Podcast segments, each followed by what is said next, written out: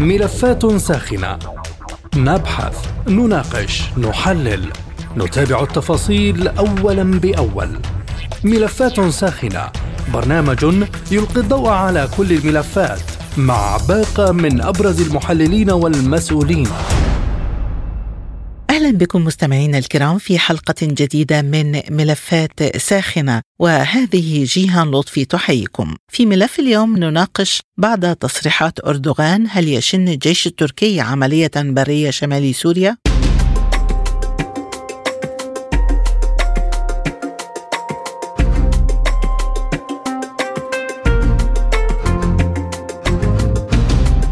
أعلن المبعوث الخاص للرئيس الروسي إلى سوريا ألكسندر لافرينتيف أن روسيا تدعو الشركاء الأتراك إلى ضبط النفس لمنع المزيد من التصعيد وتجنب استخدام القوى المفرطة في الأراضي السورية. وقال لافرينتيف في بداية الجولة التاسعة عشر لمباحثات التسوية السورية في أستانا إن موسكو تدعو إلى وقف التصعيد في كامل الأراضي السورية مشددا على ضرورة مواصلة العمل بالتعاون مع كل الأطراف المعنية لمحاولة إيجاد حل سلمي للقضية الكردية. وأفاد الدبلوماسي الروسي بأن تركيا لم تخبر روسيا مسبقا بإجراء عملياتها الجوية في سوريا والعراق مضيفا أنه سيتم بحث هذا الموضوع خلال اجتماع أستانا. وأكد المبعوث الروسي أن الغرب يحاول استخدام الملف السوري كأحد عناصر المواجهة مع روسيا معبرا عن اعتقاده أن انسحاب القوات الأمريكية من سوريا سيساعد على استقرار الوضع. تأتي هذه التصريحات في أعقاب تلويح الرئيس التركي بعملية عملية برية بعد أن أشار في تصريحات إلى أن العمليات في شمال سوريا والعراق لا تقتصر على الحملة الجوية وسيتم إجراء مناقشات حول مشاركة قوات برية. فهل سيقدم الجيش التركي على المغامرة بعملية برية شمال سوريا؟ وهل يتم استخدام الملف السوري للضغط على روسيا؟ هل نحن أمام تسويات إقليمية تتناول الملف الكردي؟ وكيف تستعد الدولة السورية لهذا السيناريو ولمحاولات تخريب تفاهمات سوتشي. إلى أي مدى ستستجيب تركيا لمطالب روسيا بوقف التصعيد؟ هذه المحاور وغيرها أناقشها مع ضيوفي في ملف اليوم من ملفات ساخنة.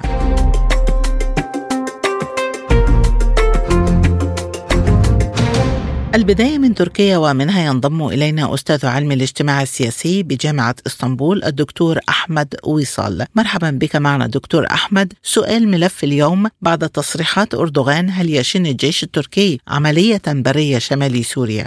مساء الخير شكرا.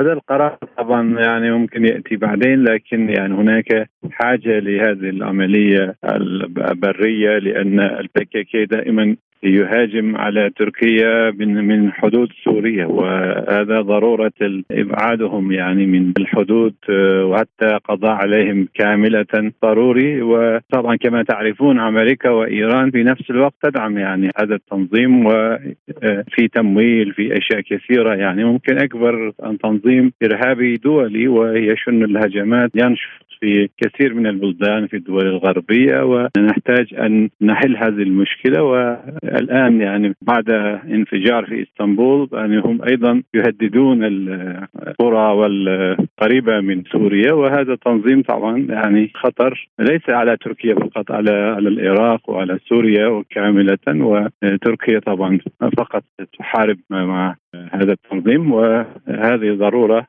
تستمر يعني. الرئيس أردوغان يتهم واشنطن بتسليح الأكراد في سوريا كما تفضلتم أيضا هل توفرت دلائل على ذلك خاصة أن الأكراد يشتكون من تخلي الولايات المتحدة عنهم؟ نعم تركيا تشتكي ويعني حتى يعني التعبير هم ليس قوات الكردية يعني هم يقولون قوات الديمقراطية السورية. هم ليسوا سوريين لأنهم يأتوا من تركيا. هم أيضا ليسوا ديمقراطيين لأنهم لا يعتمدوا ولا يتبنى المنهج الديمقراطي. وأيضا يعني تمويل واضح يعني سابقا كان خفي الآن اصبح علن وهذا التصليح ودعم الدبلوماسي والحصان حصانة على يعني يزعج تركيا تركيا تشتكي من هذه التصرفات الأمريكية ويعني هم يدعون حزب العمال الكردستاني يحارب داعش لكن يعني لا تنظف الملوث مع الملوث. يعني في تحتاج شيء نظيف وال PKK يعني كتنظيم إرهابي. هم أيضا يعتبرون هذا يعتبرونه كتنظيم إرهابي لكن يدعون هو يعني PYD والقسد يعني شيء مختلف. أصلا ليسوا مختلفين وهم نفس التنظيم بالإيديولوجية بالكوادر المنهج يعني كله وحتى سياسات والأهداف العمليات والإرهاب يعني ويهدف إلى إضعاف الدول المنطقة خاصة لكن تركيا أكثر آه، وتركيا تنزعج من ذلك يعني وتصرح آه، دائما لكن يعني ستأخذ تدابير لوحدها وأيضا تضغط على أمريكا أن لا توصل لهذا التنظيم الإرهابي. هذا الملف مفتوح منذ عقود دكتور أحمد هل تحريك الموقف على الأرض الآن يأتي ضمن تسويات إقليمية أو يتعلق بأي شكل بترتيبات بين واشنطن وروسيا؟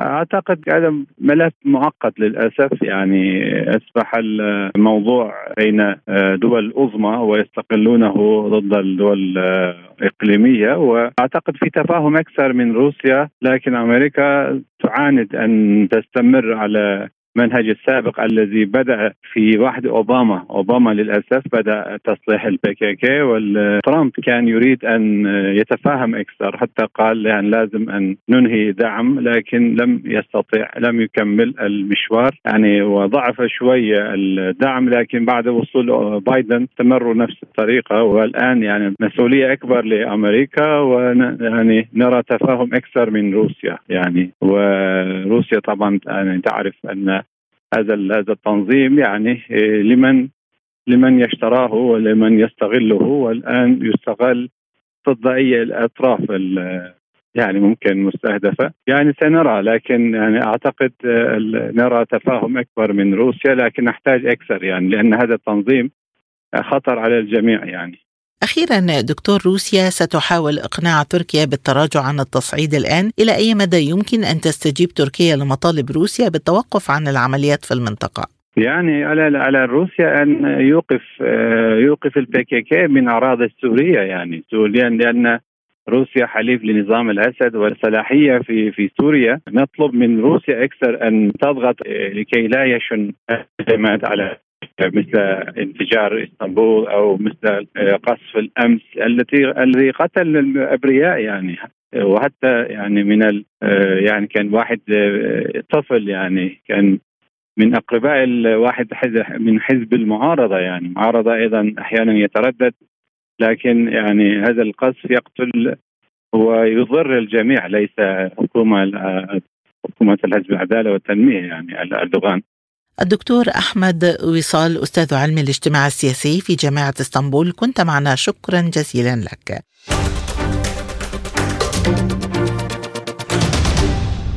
وحول استعداد سوريا ورد مجلس سوريا الديمقراطي ينضم إلينا من دمشق الخبير السياسي والاستراتيجي الدكتور علاء الأصفري. مرحبا بك معنا دكتور علاء. وبداية أردوغان يلوح بعملية برية. هل سوريا مستعدة لهذا العمل؟ وهل سيتعامل في هذه الحالة أردوغان بمعزل عن الناتو أو على الأقل بدون ضوء أهلا وسهلا اولا أعتقد بأن أردوغان سبق له وإن هدد مرات كثيرة باجتياح بري المناطق الحدودية وخاصة ما يدعي بأنه هناك مشكلة في الأمن القومي التركي بوجود المتطرفين الأكراد على الحدود.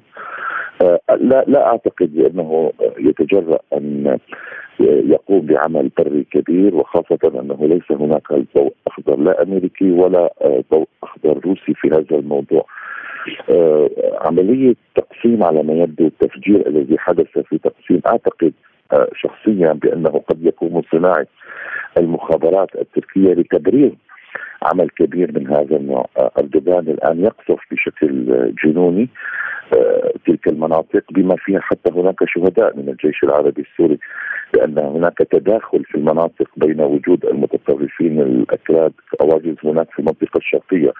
لذلك أعتقد بأنه يلوح تلويح فقط لأنه يريد أن يضغط على ما يبدو على أمريكا وروسيا في هذا الموضوع لمحاولة كسب ورقة للانتخابات السياسية المقبلة لرئاسة الجمهورية في تركيا. آه، لذلك أعتقد بأنها ورقة الآن كبيرة يلوح بها أردوغان آه، رغم أن تصريحاته البارحة كانت بأن عملية مخلب السيف كما سماها لن تقتصر فقط على الضربات الجوية والصاروخية وإنما على ما يبدو يستلزمها تدخل بري واسع. هذا التدخل قد ينعكس سلبا بشكل كبير على تركيا وخاصة أن هناك مقاومة آه، من الشعب السوري هناك في المنطقة و على ما يبدو قوات سوريا الديمقراطية من طرف والجيش السوري من طرف آخر. قوات سوريا الديمقراطية تأتمر بأوامر الولايات المتحدة الأمريكية وبالتالي هي عبارة عن آه، آه، عميل للولايات المتحدة. قد يكون هناك اتفاق سري بين أمريكا وتركيا في هذا الموضوع لتبرير على ما يبدو مثل هذه الفقاعة الإعلامية. نعم. في ضوء هذه المعطيات دكتور علاء كيف ستكون تبعات وتداعيات مغامرة الاقتحام البري على الجيش التركي في غياب ضوء أخضر أمريكي كما تفضلت وسبق أن قام بمغامرة برية لم تستمر طويلا كانت أيضا بدون ضوء أخضر أمريكي. إذا كان القصد من السؤال ماذا سوف تعمل سوريا في هذا الموضوع؟ كل ما يخص تواجد الجيش العربي السوري الآن على مناطقه في سوريا ويدافع عنها بشراسة وغير مسموح الاقتراب تركيا من هذه المناطق. بما يخص المناطق الخاضعة للاحتلال الأمريكي بوجود عناصر قسد وهي عناصر متطرفة كما قلنا وتحاول أن تسلخ من سوريا منطقة جغرافية معينة فأعتقد بأن هذا الموضوع سوف يكون محور ساخن بين تركيا من طرف وبين الولايات المتحدة. إذا لم يكن هناك اتفاق سري أو إذا لم تكن هي عبارة عن مجرد فقاعة إعلامية. لذلك سوريا معنية بالدفاع عن أراضيها بشرط أيضا ان أن يستجيب المتطرفين الأكراد لشروط الدولة السورية بالرجوع كل هذه المناطق إلى حضن الدولة لكي يستطيع الجيش السوري أن يدافع عنها أصلا. الآن الجيش السوري غير متواجد في كل المناطق في شرق الفرات لأن الولايات المتحدة اولا تسرق النفط والقمح وثانيا تحاول أن تحمي ربيبتها قسد والعناصر المتطرفة. نعم.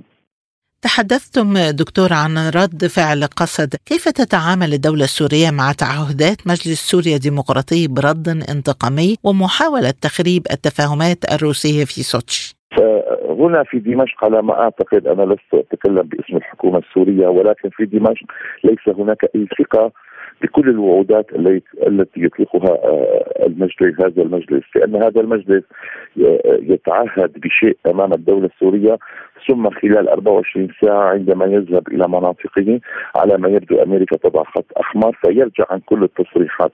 يعني لا تثق سوريا نهائيا بأي إدارة سياسية لهذا الكانتون الموجود الآن في شرق الفرات. لذلك أعتقد الحل الوحيد حتى تتجنب العناصر المتطرفة الكردية حتى تتجنب المذبحة المقبلة يجب أن تسلم هذه المناطق للدولة السورية ومثال على ذلك عفرين عندما ناشدنا نحن آه، بشكل مكثف الأكراد الانفصاليين أن يسلموا عفرين للجيش السوري رفضوا وبالتالي دخلها أردوغان في اليوم الثاني آه، مباشرة. لذلك أنا أعتقد بان هناك تنسيق ما سري يجري بين قسد وأمريكا وتركيا في هذه البقعة تارة يفشل وتارة ينجح ولكن الشرط الرئيسي للدفاع عن حدودنا هنا من الجيش العربي السوري أن يكون الجيش متواجد في هذه المناطق التي تحاول أمريكا منع الجيش السوري من دخولها بأي طريقة من الطرق. إذا هل هناك مطالب معلنة من تركيا لوقف التصعيد؟ وكيف تتعاطى دمشق مع هذه المطالب وهل هي قابلة للتنفيذ؟ كان المفترض أن تنسحب ما تسمى القوات الانفصالية الكردية أو قسد أو غيرها من من الحدود حوالي 30 كيلومتر إلى العمق. وهذا ما كانت روسيا تعد به باستمرار ولكن الوجود الأمريكي خرب هذا هذا المخطط وبالتالي تركيا لديها الذريعة والحجة الدائمة بأن الأكراد يمثلون خطر على الأمن القومي التركي وخاصة خلال القصف الذي حدث منذ يومين على منطقة كلس التركية وخلف قتلى من الأكراد. لذلك أعتقد بأن لا روسيا قادرة أن تسحب الاكراد إلى عمق لأن أمريكا ترفض ذلك. ولا بالنسبة لأردوغان على ما يبدو شيء. والغزو البري أعتقد بأنه خط أحمر أمريكي حاليا بهذه الفترة، لذلك هو حاليا في عمق الزجاجة يحاول أن يقصف ويضرب ضربات جوية. ولكن على ما أعتقد لن يستطيع أن يدخل بريا في تلك المناطق.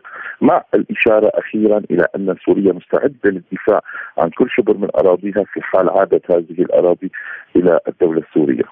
شكرا على هذه الإضاءة الخبير السياسي والاستراتيجي الدكتور علاء الأصفري. كنت معنا من دمشق. شكرا جزيلا لك.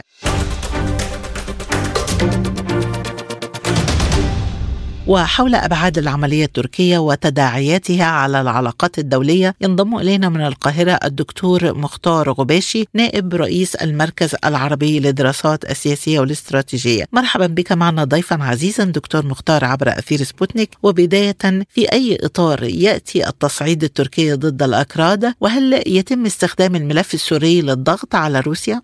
آه، أهلا وسهلا بيك واهلا بمستمعيك تحياتي. نعم بالتأكيد الاقليم شرق وشمال سوريا ملف آه، مهم جدا داخل الساحة السورية. تمارس فيه تركيا ضغوطا شديدة. منذ سنوات آه، بداية طلبت بمنطقة فضاء أو منطقة منزوعه السلاح أو منطقة لا يوجد فيها أفراد أو عسكريين. وهذه المنطقة أثارت جدل كبير جدا في وقت من الأوقات بين تركيا والولايات المتحدة الأمريكية والعالم الغربي. الغربي ومعلوم أن تركيا تتوجس من شكل تطور الإدارة الذاتية الموجودة في إقليم شرق وشمال سوريا ولا تريد أن تصل هذه الإدارة إلى شكل دويلة على غرار إقليم كردستان العراق. فبين حين وآخر تمارس ضغوطا إما بضربات أو بمحاولة التاثير على الحزب العمال الكردستاني أو قوات سوريا الديمقراطية أو البي كي كي اللي بتمارس تركيا صراعا مسلحا بينهم خصوصا حزب العمال الكردستاني من 1984 حتى هذا التاريخ. فإقليم شرق وشمال سوريا مسألة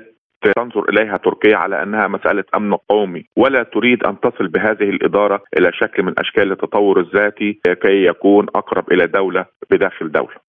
تركيا تحاول تكييف هذه العملية قانونيا على أنها ضمن حقوق الدفاع عن النفس بموجب المادة 51 من ميثاق الأمم المتحدة هل يمكن أن تنجح في ذلك؟ وهل يخولها هذا لشن عملية برية كما لوح أردوغان؟ عملية برية يدرك أردوغان بأنه سوف يكون هناك اعتراضات أو تحفظات من كثير جدا من الدول صاحبة التأثير. أردوغان تحديدا في وضع يريد أن يسوي آه، كثير جدا من مواطن الخلاف بين تركيا وما بين محيطه الإقليمي. شفنا كيف تودد ونهى الصراع مع السعودية ونهى ما يسمى بقضية خاشوشكي ثم تطورت علاقاته مع الإمارات بدرجة كبيرة وهو في حالة تحالف مع قطر وبدرجة أو بأخرى يحاول أن يسوي مشاكله مع مصر. وفي في وقت من الأوقات كانت هناك رسالة تركية إلى النظام السياسي السوري بانه الخصام آه، لا يدوم ابدا وإنه من الممكن أن تسوى هذه العلاقات. آه، صعب جدا أن يبدأ عملية برية لكن يمارس بعض الضربات الجوية منذ تفجير شارع تقسيم.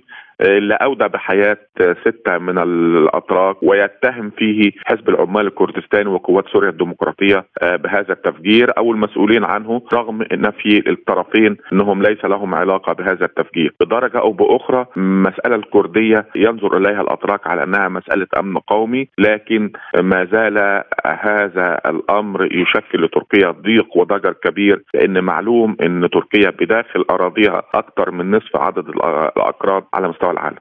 في هذا السياق دكتور مختار المناشدات الفرنسية لتركيا تتحدث عن ضبط النفس وليس وقف الاعتداء. كيف تفسر هذه الصياغة؟ وهل تحمل قبولا ضمنيا للممارسات التركية؟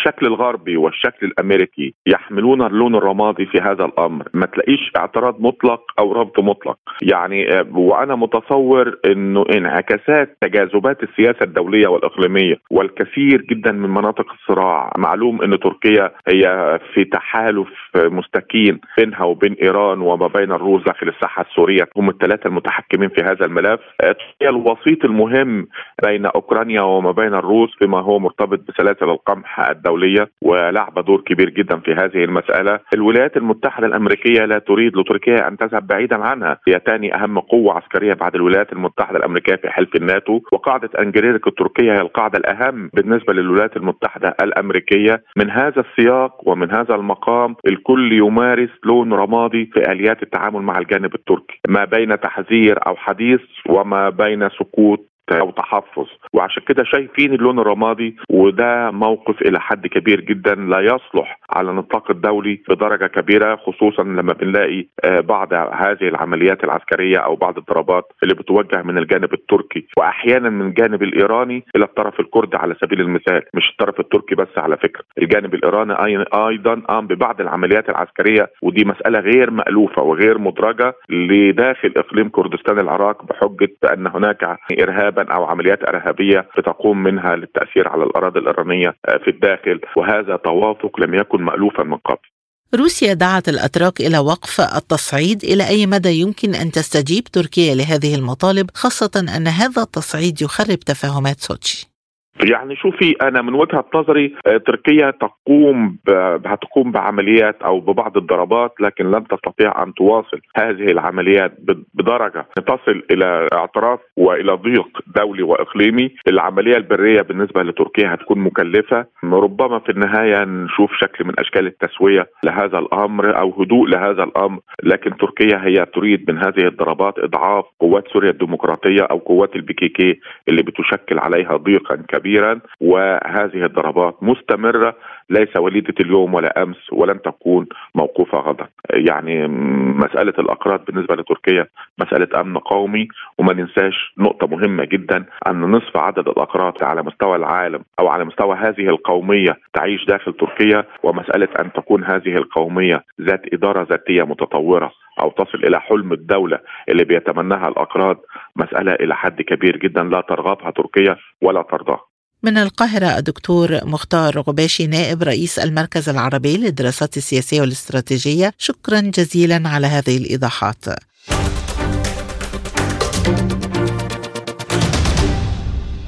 أكراد العراق أيضا يتعرضون للتصعيد. إذا هل نحن أمام تسويات إقليمية تتناول ملف الأكراد؟ حول هذا الجانب ينضم إلينا من بغداد رئيس مركز التفكير السياسي الدكتور إحسان الشمري. مرحبا بك معنا دكتور إحسان. برأيك ما هي أسباب التصعيد التركي في هذا التوقيت؟ وكيف تقيم رد الفعل الدولي؟ واحدة من أهم أسباب التصعيد التركي في هذا الوقت آه، هو طبيعة التطورات آه، الداخلية. التركية فيما يرتبط بالانتخابات وحاجة أردوغان إلى فعل يمكن أن يعزز حظوظه وحزبه بالتحديد فيما يرتبط بالانتخابات أو بمعنى أدق بالمصلحة التركية. ولذلك يعتقد أردوغان من أن التصعيد على مستوى الجغرافية العراقية السورية آه، يمكن أن يعزز آه، من حظوظه في الداخل التركي آه، وهذا من جانب ومن جانب آخر أيضا إظهار القوة على الهجوم الأخير الذي حدث في مدينة إسطنبول. الموقف الدولي من وجهة نظري متباين من حيث التعاطي وجود اجتياح تركي لسوريا والعراق أنا أعتقد إنه يهدد ال ال الأمن في المنطقة بشكل كامل. ومن ثم لابد أن يكون هناك موقف موحد يعني وتنسيق عالي المستوى وعدم النظر إلى هذا هذه العملية على أنها أو تخضع لحسابات آه، آه، الصراع ما بين الدول الكبرى سيما وأنه إذا ما كانت هناك تداعيات فبتصوري إن الدول القطبية والدول المعنية في المنطقة سوف تتضرر مصالحها بشكل كبير جدا. لذلك لابد أن يكون هناك تنسيق عالي المستوى، عقد اجتماع لمجلس الأمن الدولي لوقف آه، أي ما يمكن أن يهدد آه، أمن وسلامة آه، المنطقة بالتحديد. فرنسا وروسيا تطالبان بالتهدئة هل ستستجيب تركيا برأيك وما الحافز الذي يمكن أن تقدمه دولتان؟ دعوة كل من فرنسا وروسيا للتهدئة أنا أتصور أنها قد لا تجد استجابة يعني من قبل الجانب التركي سيما وأنه يضع آه، حسابات آه، الداخل التركي آه، كمحدد لبوصلة هذا الهجوم أو التمدد البري الذي ممكن أن تمضي به أنقرة بالتحديد. ولذلك قد تكون فاعلية هذه الدعوة بشكل أقل لكن مرة أخرى يمكن لهاتين الدولتين أن تعمل من خلال قنوات ومستويات عدة لوقف مثل هكذا. ليس على مستوى الحوارات الثنائية وإنما على مستوى مجلس الأمن الدولي. هذه العملية دكتور إحسان تتناول أكراد سوريا والعراق وأيضا أكراد العراق يتعرضون لضربات من إيران إذا هل نحن بصدد ترتيبات إقليمية أو تفاهمات حول ملفات إقليمية تتناول الملف الكردي بوجه عام؟ لا يمكن القفز على حقيقة وجود تنسيق عالي المستوى يعني ترتيبات آه، تتزامن ما بين طهران وأنقرة لغرض الضغط بشكل أكبر على آه، الأكراد سواء على أكراد سوريا، أكراد العراق وحتى أكراد آه، إيران بالتحديد. ولذلك آه، يبدو بأن هذه الترتيبات وصلت إلى حد القرار بالاستخ... باستخدام الخيار المسلح.